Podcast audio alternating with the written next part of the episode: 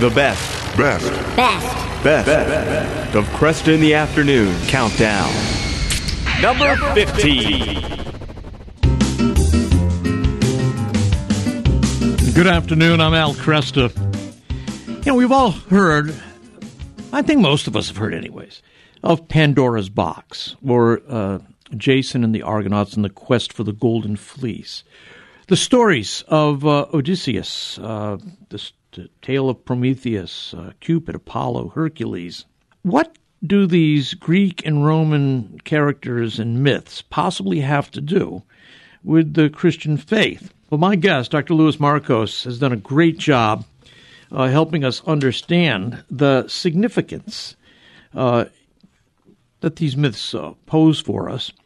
Uh, Louis has been has all, been with us many times before over the years. He's the author of many books uh, in the fields of literature and, and Christian apologetics. He's, he did uh, Atheism on Trial, refuting the modern arguments against God. He did an outstanding series for the Great Courses uh, Company dealing with the, uh, the thought, life and thought of C.S. Lewis. And today we're going to look at uh, his book, The Myth Made Fact Reading Greek and Roman Mythology Through Christian Eyes. He is uh, professor of English and scholar in residence at Houston Baptist University and has uh, delivered hundreds of lectures worldwide in the area of apologetics, uh, Dante, C.S. Lewis. Lou, great to have you back here. Thanks. Thanks, Al. It's always great to be on. Let's uh, let's talk a little bit about some basic questions here. Um, I think what happens when modern people think of the Greek and Roman myths, they can read these stories uh, as pieces of story, as, as stories, uh, as literature, as storytelling, and they can draw lessons from them. But in the back of our minds, it's always, I think, we're always wondering what did the Greeks and Romans actually think about these gods and goddesses? Were they were they factual beings? Uh, did they actually roam the cosmos, uh, or were they, you know, metaphors for other aspects of life? I tell you, it's one of those things where, you know, we find it so hard. Did, did they really believe that back then? Yeah. But in many ways, in Hinduism in India today, it's not that different, oddly enough. Yeah. Right now, Yeah. and, and, and you know, as in, as in all times of history, there's always the belief of the people in the countryside, right? And in fact, the word pagan literally means That's right. hillbilly. Yeah. Right? If you think of. Areopagus, the Yeah. hill of Ares or the hill of Mars, a pagan is literally a hillbilly, right? Yeah. So they're the regular people that, you know, are so tied to the to the village, right? And and you know, I, and you, you can see these things amongst Christians. A lot of say Orthodox or Catholic Christians that live, you know, maybe in the countryside of Greece or Sicily or something like that. A lot of times there's really a focus on the local saint Yeah. right? That's right. The, the, the local person around there, right? And then, then of course, you go to the very top, and you've got the maybe overly sophisticated people who just, well, it's just the idea that's important. So, in an odd way, I think we have a similar dynamic that's going on there.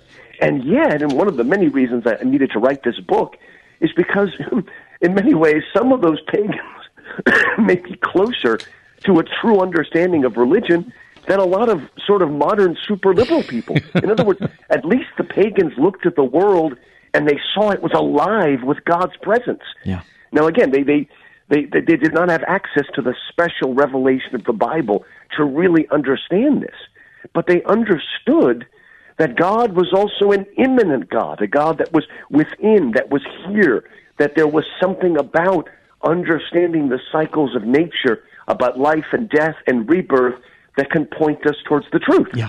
Yeah. Now, they saw very dimly in a dirty mirror, but they saw something. They they lived in, an, as people would say today, in an enchanted universe. Mm-hmm. They weren't caught in a secular age like Charles Taylor has helped us to understand, where we're sort of closed off from the world around us, and mm-hmm.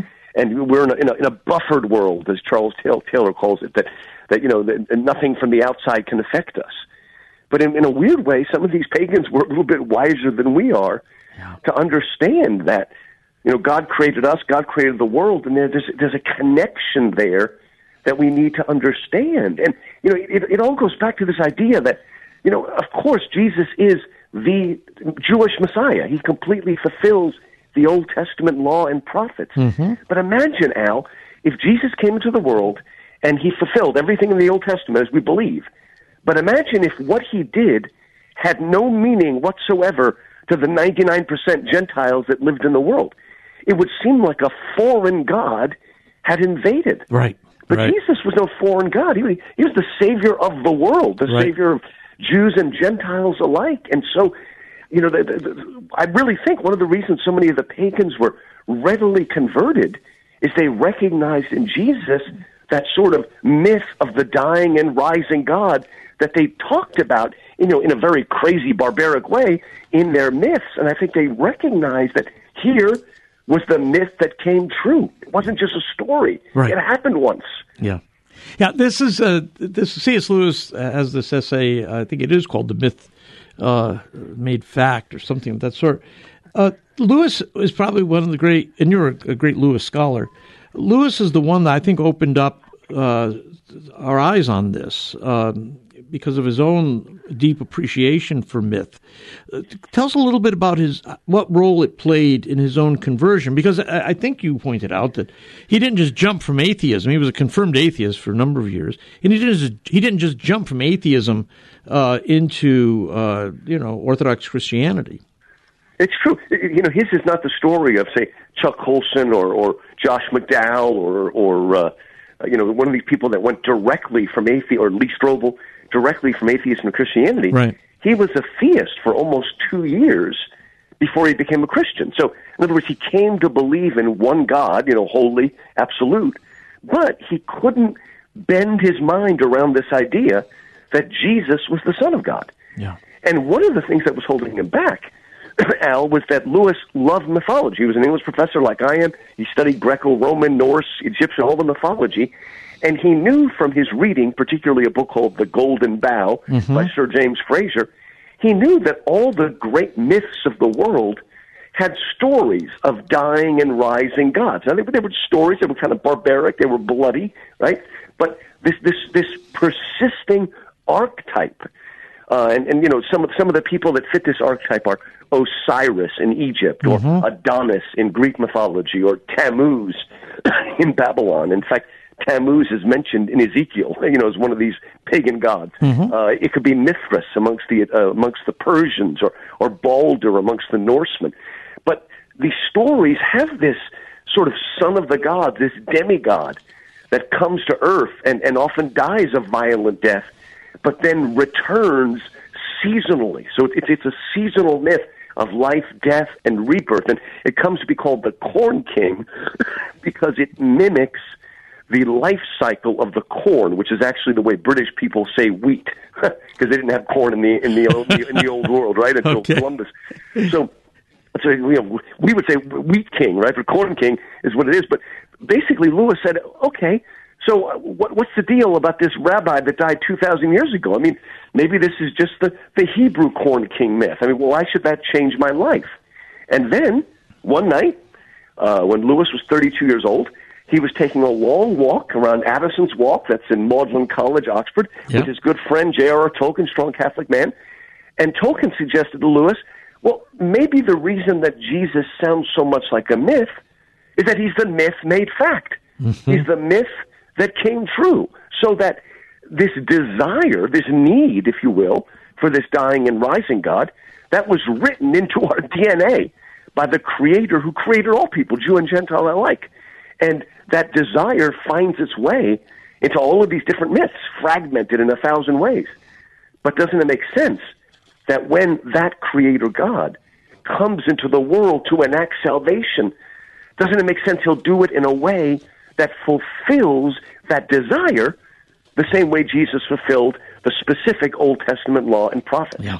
Yeah. So Jesus is literally the myth made fact. It is that story, but now that story has come into real time and space. He was crucified for us under Pontius Pilate at a specific time in the history of the world. Yeah. And now everything's different. And now, again, he not only fulfills the law and prophets, he fulfills the highest yearnings of the pagans. And I think all of that just kind of rustles. The leaves are rustling with it, C.S. Lewis says, all around us. And the stories are there. Yeah. And if we if we study them, they will just open up for us So just because the, the pointers are going to be there. So, so just then, as the Hebrews uh, had prophets uh, who helped prepare them for the coming of Messiah, uh, one can look upon the Gentile world that was being prepared by these various myths. Is that the way to look at it? Yes, and, and, and, and, and we even have words for this in theology.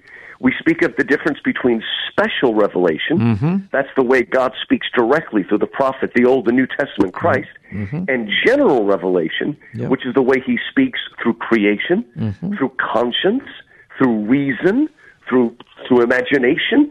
These, these are the other ways that God speaks to us. Yeah. The heavens, you know, the heavens are telling the glory of the Lord. Right. Well, Right. the heavens don't tell the glory of the Lord the same way that Psalm 19 itself does, right, with specific words. Right. But it still speaks of God's presence and holiness. You remember Romans 1, uh, Al? Yeah. Why, why are 1, the 18 to Gentiles without 32. excuse? Yeah. they're without excuse because God's glory and holiness are written in creation. But we, we blind ourselves to it. So you know, it, it, it, it's just look if, if if if that general revelation speaks to our guilt, right? Can it also speak to the glorious celebration, the groping outward for this truth Right. Right. that was all brought to fruition Did the church? when Jesus of Nazareth, this historical person, died and rose? How did the church fathers regard these? Did they generally recognize the myths as uh, preparation for the gospel, or did they treat the myths as pagan contamination? you you you can get both versions of Okay. this. I mean, you you are, are always going to get sort of suspicious people, right? Right. Now, the first thing, though, almost immediately, if you read the earliest, uh, what we call the earliest apologists, like Justin Martyr, Mm-hmm. these people are immediately speaking of Jesus as the Logos. Yeah, Because yeah. they know that this is a, a Greek word. It goes back to Plato. Right. It was used by Plato, words like that and theos. And so they were making that connection right away. and here's a neat thing I discovered. I was working on a book and, and reading some of these early apologists. It amazes me how many of them point to Socrates as almost a kind of Christian martyr. Interesting. Now, they're, they're not literally believing that Socrates knows Christ, Right, But they right. believe he's a martyr for the truth. He's a type, yes. Well, hold it there, Luke. I've got to take a break, and I want to come back and pick up on this again. Uh, we'll start with Socrates, in fact. My guest, Dr. Louis Markos, Myth Made Fact. The best, Best. best, best of Crest in the Afternoon Countdown. Number 15.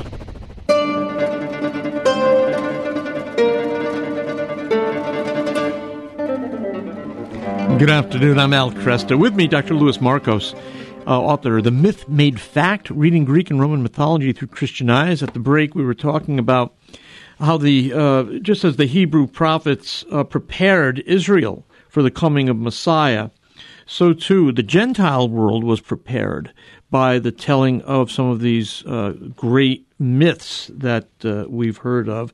And uh, I asked Lou, how did the church fathers uh, look at the uh, uh, classical mythology? Did they see it as a preparation for the gospel, or did they regard it as pagan contamination? And we were talking about uh, the one of the earliest apologists, Justin Martyr, in his uh, seize, uh, seizing the concept of the logos. And you mentioned that there were a number of fathers who had a high regard for Socrates as a type of martyr for the truth. They really did. I mean, they understood that obviously Socrates did not have special revelation. He didn't Right. know. Right. This is before Christ anyway. But that he was yearning and he was willing to lay his life down for the truth. Mm-hmm. Truth with a capital T. The Logos, right? Yeah. A- a- another good case study of this, jump ahead, the great St. Augustine. Yeah. If you read uh, book seven of his Confessions, as he talks about his journey towards Christianity, he doesn't go directly either. He's like C.S. Lewis. He went through many stages. That's true, And yeah. one of his stages was a, a Neoplatonist stage. Mm-hmm. And he said in those pagan books, he did learn or read that the word that in the beginning was the Word, and the Word was with God, and the Word was God. He knew something about the Logos, but only in Scripture did he read that the Logos was made flesh and dwelt among us. Yes, yes. But you, you notice that it wasn't, you know, it wasn't black or white. It wasn't utter deception or complete truth. It was partial truth breaking through through the pagans that leads him forward. Let, let me give you a better case study here, um, uh, uh, Al. And Mm-hmm. this is one particularly that, that's good for a Catholic radio station because for a long time there were a lot of sort of low Protestants that would accuse the Catholic Church of basically uh, corrupting the faith Right. by putting Christmas on December 25th. Yeah, that's right, Now yeah. let's talk a little bit about this because this is an important case study, right? It, it does seem that it was decided for December the 25th after Constantine. It does seem Mm-hmm. like they decided to put it there. Mm-hmm. Well, why did they put it there? And then let's decide whether this is watered down doctrine or is this a wonderful form of cultural apologetics? Okay, why December 25th? well, it just so happens that around that date, the pagans were celebrating two different holidays that were really big. One of them was called the Saturnalia. Once a year around the winter solstice, and by the way, December 25th back then was December 21st. It was actually the winter solstice. And around the winter solstice, they were doing this celebration that was a sort of crazy Mardi Gras celebration that wanted to look back to a golden age when the gods were living side by side, when the god Saturn was living there in Italy. Sorry, I've been sick for about a week. I'm coming Oh. out of my sick bed here. so, um, so already people were celebrating like like a, a rejuvenation, but also that day, remember it really was the winter solstice, was the birthday of the unconquerable sun, Sol Invictus, and the con the, the sort of con the, the coming together, the conjugation, if you will, of those two things were so close to the revelation of Christmas that they thought, look, these pagans are already celebrating something that's like a shadow of the truth Yeah. that was revealed in Christ. Let's do this. Right? So again, they were not trying to water down the doctrine.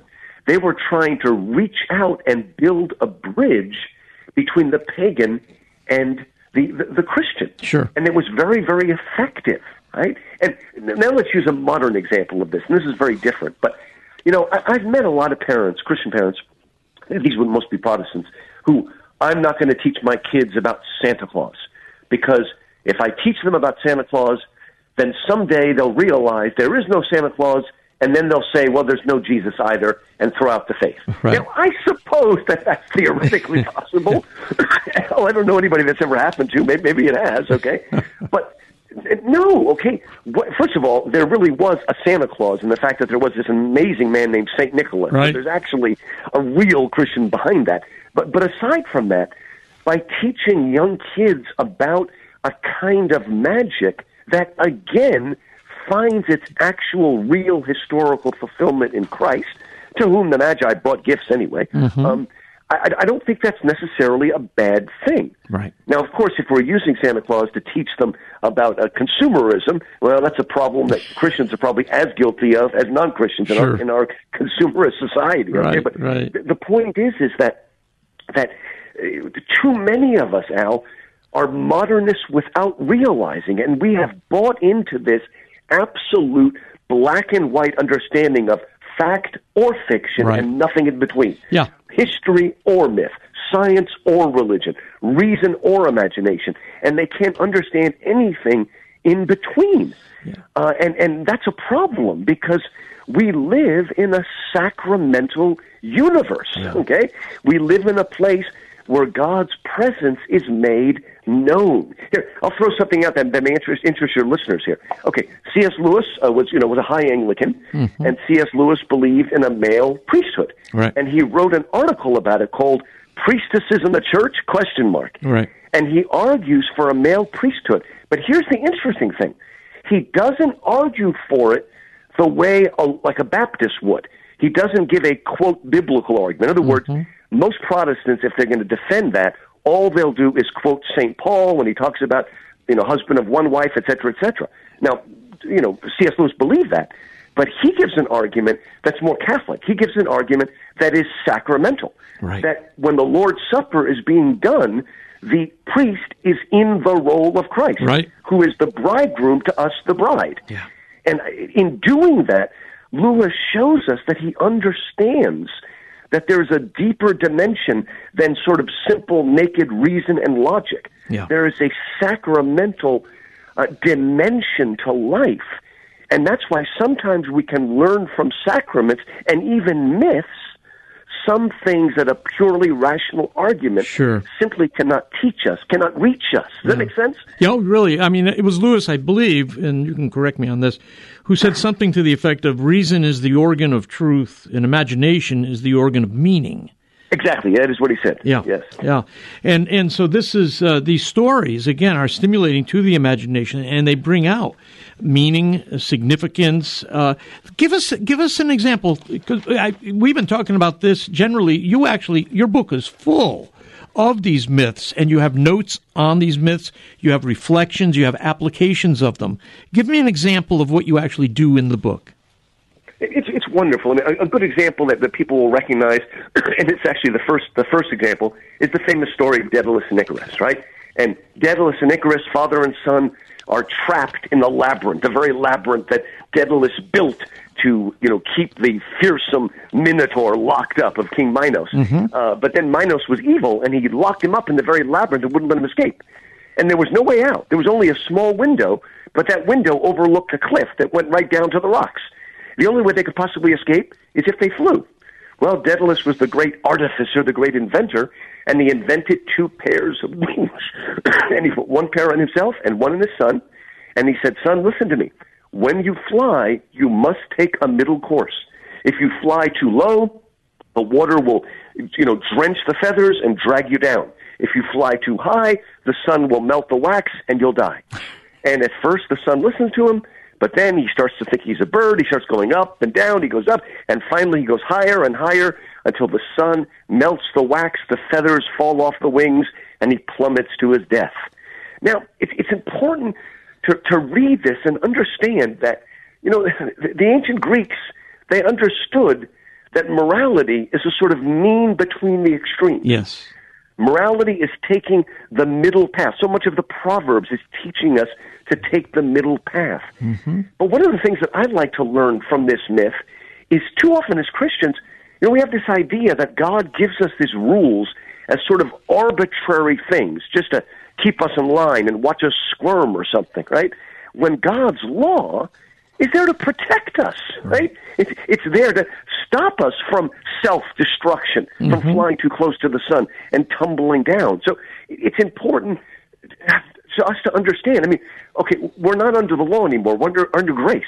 But that doesn't mean we throw out the law, because again, the law is what keeps us safe. Right. It is the way that it is best to live. And you would expect that the person who created us would have the rule book and know how to treat ourselves, right? So many of the stories uh, in Greek mythology, they may not specifically tell a Christian story or specifically point to Christ, but they lay down a guide for proper Christian living. So this is about the virtue of that are- temperance. Good, good. This is about the virtue of temperance, then. This particular Yeah, story. Yeah. And, and, and- we, we need that. I mean, we, you know, the- you know, a lot of the Bible is quote theology, but a lot of the Bible is also practical morality Right. about how to live our life properly.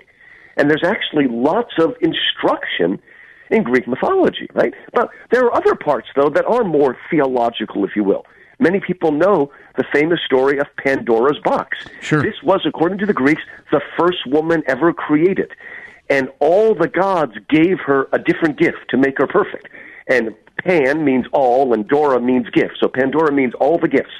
And then they married her to Epimetheus. Epimetheus was the brother of a more famous guy named Prometheus. And Prometheus means forethought, Epimetheus means afterthought. And maybe he was foolish enough to take Pandora under his roof. But anyway, Pandora was given all these gifts, but she was given a box with a seal on it. And she was told, never ever open this box. But after being married for a while, she got too curious. She wondered, oh, maybe if I only take a peek. And she just kindly opened up the lid, and suddenly the lid flew open, and out of it flew all the evils war and plague and rage and, and disease and famine. All these things rushed out, and she immediately closed the lid. But it was too late. Her curiosity had allowed this to come out. But then, as she listened, she heard a voice from the bottom of the box saying, Pandora, Pandora, let me out. And she opened it, and out of it came hope. And all the evils are in the world, but hope is there as well. Right? now, this is amazing that it's the first woman Yeah. because our scripture tells us that the first woman named Eve Genesis plucked 3, for- you know, basically sought after forbidden knowledge. Right. And when she did it, out came all of those evils and terrors. But amazingly, a lot of people know this. Right after the fall, God gives us a prophecy right in the big. It's called the you know the proto evangelion, Right. the first good news. And you know it. Uh, God says to her that I will put enmity between your seed, the woman's seed, ultimately the Messiah, and the serpent seed, the devil. And he says he will crush his, he will bite your heel, the heel of the, of the son, but he will crush his head. Yeah. And so, at the very moment of destruction, there is a little bit of hope that will find its fulfillment. Now, here's the cool difference. In the Pandora story, that hope is sort of unmoored to anything. It's just sort of hope, but it, it doesn't have real substance to it. But again, that proto evangelion, that little seed of hope that pops out after we fall, again finds its fulfillment Yeah. in Christ. Yeah. So th- those are the stories that have a little bit more of what we would call a theological link to them. Well, Lou, it's a great. them, if read properly, they've got meaning. Yeah, it's a great piece of work, uh, and I, I really I urge people to get a hold of it. Um, how can people stay in touch with what, the work that you're doing? Where where should they go? The easiest way, just go to Amazon.com and type in my name, Louis Markos, M-A-R-K-O-S. You'll see my Amazon author page. All 22 of my books are available there. or go to YouTube and type in my name and go to my YouTube channel. All right, thanks, Lou.